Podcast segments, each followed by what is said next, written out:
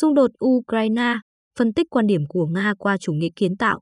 Tác giả Goffman Artem và Đinh Hồng Giang.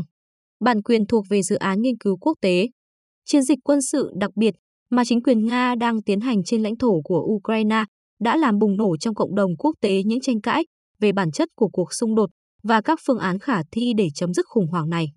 Khi giao tranh đang tiếp diễn, sẽ là quá sớm để xác định kết quả giữa các bên, nhưng chúng ta hoàn toàn có khả năng làm sáng tỏ nguồn gốc cho cuộc động độ ở Ukraine thông qua lý thuyết quan hệ quốc tế.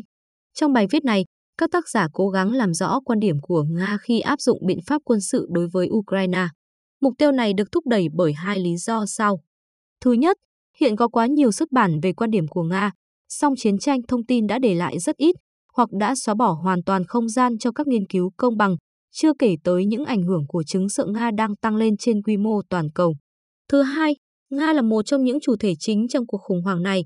Do vậy, việc thấu hiểu quan điểm của Nga là điều kiện cần thiết để đạt được hòa bình trong tương lai gần. Giả thiết được đặt ra là sự đối kháng về bản sắc quốc gia làm tăng lên sự cạnh tranh địa chính trị trong quan hệ quốc tế. Bản sắc quốc gia là cách quốc gia nhìn nhận bản thân mình, trên cơ sở đó định hình các mục tiêu chiến lược về an ninh và phát triển.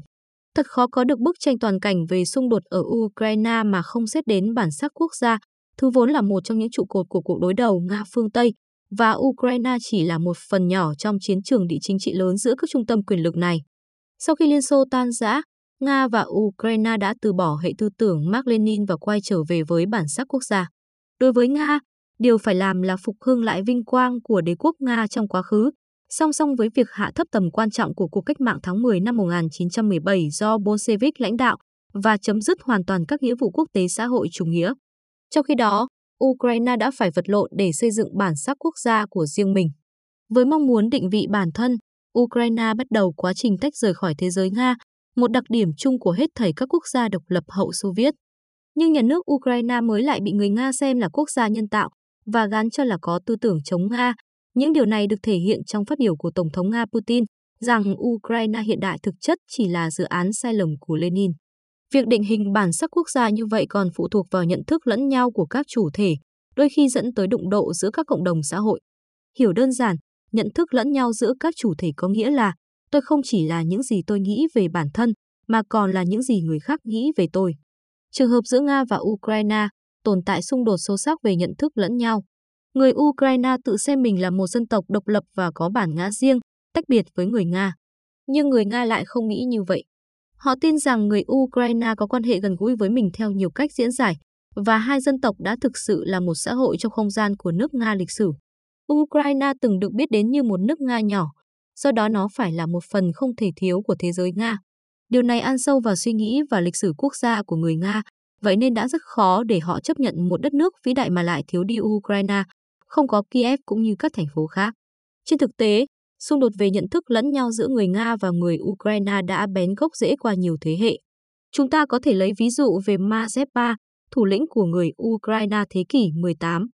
Vốn là chư hầu của sa hoàng Peter Đại Đế, song Mazepa đã phản lại đế quốc Nga và gia nhập phe của vua Thụy Điển trong chiến tranh phương Bắc năm 1700 đến 1721.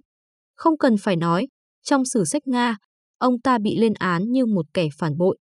Còn trong tâm trí của người Ukraine, Mazepa được suy tôn như một đấng anh hùng, người đã dám đứng lên chống lại chế độ chuyên quyền của Nga Hoàng để bảo vệ quyền lợi của dân tộc Ukraine. Nước Nga, cường quốc của chúng ta, nước Nga, đất nước thân yêu của chúng ta.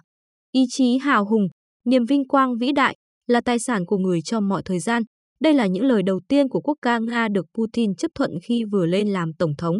Vốn là phiên bản chỉnh sửa dựa trên quốc ca Liên Xô, sự trở lại của những hào khí cũ thể hiện quyết tâm của lãnh đạo Nga trong việc phục hưng đất nước với tư cách là một cường quốc trên chính trường quốc tế. Sự vĩ đại của một quốc gia đòi hỏi sự tôn trọng rộng rãi, nhưng đáng tiếc là người Nga đã không nhìn thấy điều đó từ tập thể các nước phương Tây. Trong chiến lược đối ngoại Nga năm 2016, Nga đã cáo buộc Liên minh châu Âu, EU và Tổ chức Hiệp ước Bắc Đại Tây Dương, NATO thực hiện chính sách thù địch với mình. Từ góc nhìn của Nga, các nước này đã từ chối thiết lập hệ thống an ninh tập thể trên toàn châu Âu và cố gắng loại trừ Nga khỏi khu vực an ninh của họ. Hệ quả là đã làm dấy lên mối nghi ngại và sự mất lòng tin của giới tinh hoa Nga. Họ cho rằng phương Tây không sẵn sàng chấp nhận Nga là một thành viên bình đẳng trong gia đình các quốc gia châu Âu.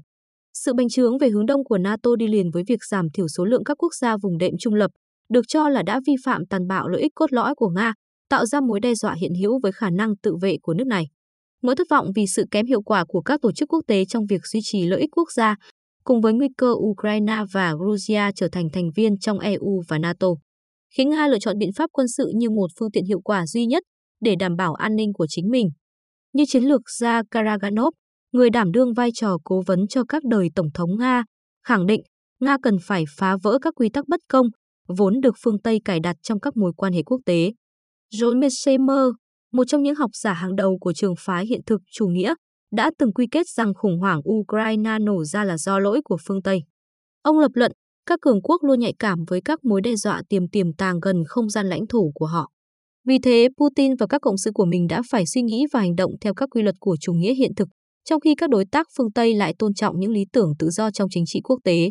Từ quan điểm hiện thực, những gì Nga đang làm ở Ukraine không có mấy khác biệt so với những gì Mỹ đã làm ở Nam Tư, Afghanistan, Libya hay Iraq, bởi đó đều là cách các cường quốc bảo vệ an ninh và lợi ích quốc gia của mình. Họ có lý do để xem nhẹ tầm quan trọng của luật pháp quốc tế. Ngược lại, Francis Fukuyama, một đại diện của trường phái tự do trong lý thuyết quan hệ quốc tế, lại xem Nga là chủ thể duy nhất chịu trách nhiệm cho cuộc khủng hoảng này. Ông tin rằng sự thất bại có khả năng xảy ra của Nga có thể mang lại một sự khai phóng mới và một nền dân chủ phổ quát cho thế giới. Trong mắt những người theo chủ nghĩa tự do, EU và NATO là những tổ chức quan trọng, kết hợp với bá quyền toàn cầu của Hoa Kỳ, cho phép họ thực hiện những thay đổi ở các khu vực phi phương Tây mà không cần tính toán đến lợi ích của cái khác. Vì những ý định của Nga hoàn toàn mâu thuẫn với phương Tây, nên các hành vi của Nga luôn bị xem là mối đe dọa đối với trật tự do phương Tây lãnh đạo. Tóm lại, cuộc khủng hoảng Ukraine là một phần của sự dịch chuyển cán cân quyền lực trong hệ thống chính trị quốc tế hiện nay. Nga một mực coi các hành động của mình là cần thiết, đổ lỗi cho phương Tây đã không đếm xỉa đến các lợi ích quốc gia và đảm bảo an ninh của nước này. Trong khi đó, EU và NATO xem cuộc xung đột quân sự Nga-Ukraine là thách thức lớn nhất đối với sự thống trị của họ kể từ khi chiến tranh lạnh kết thúc. Những nỗ lực của Nga nhằm định hình lại trật tự toàn cầu được coi là không thể chấp nhận được. Do mâu thuẫn về bản sắc quốc gia, những ác cảm về các giá trị của nhau và tình trạng không tin tưởng lẫn nhau, tất cả đã biến Ukraine thành chiến trường địa chính trị chính giữa Nga và phương Tây vào lúc này. Chưa rõ khi nào mới có thể kết thúc, song xung đột ở Ukraine đã làm thay đổi tiến trình lịch sử thế giới, tạo ra xu thế mới trong quan hệ quốc tế. Như chuyên gia Timofip, Giám đốc Hội đồng các vấn đề quốc tế Nga, RIAC, phân tích đối với một số quốc gia, xung đột này sẽ gây ra những thiệt hại đáng kể trong chung và ngắn hạn.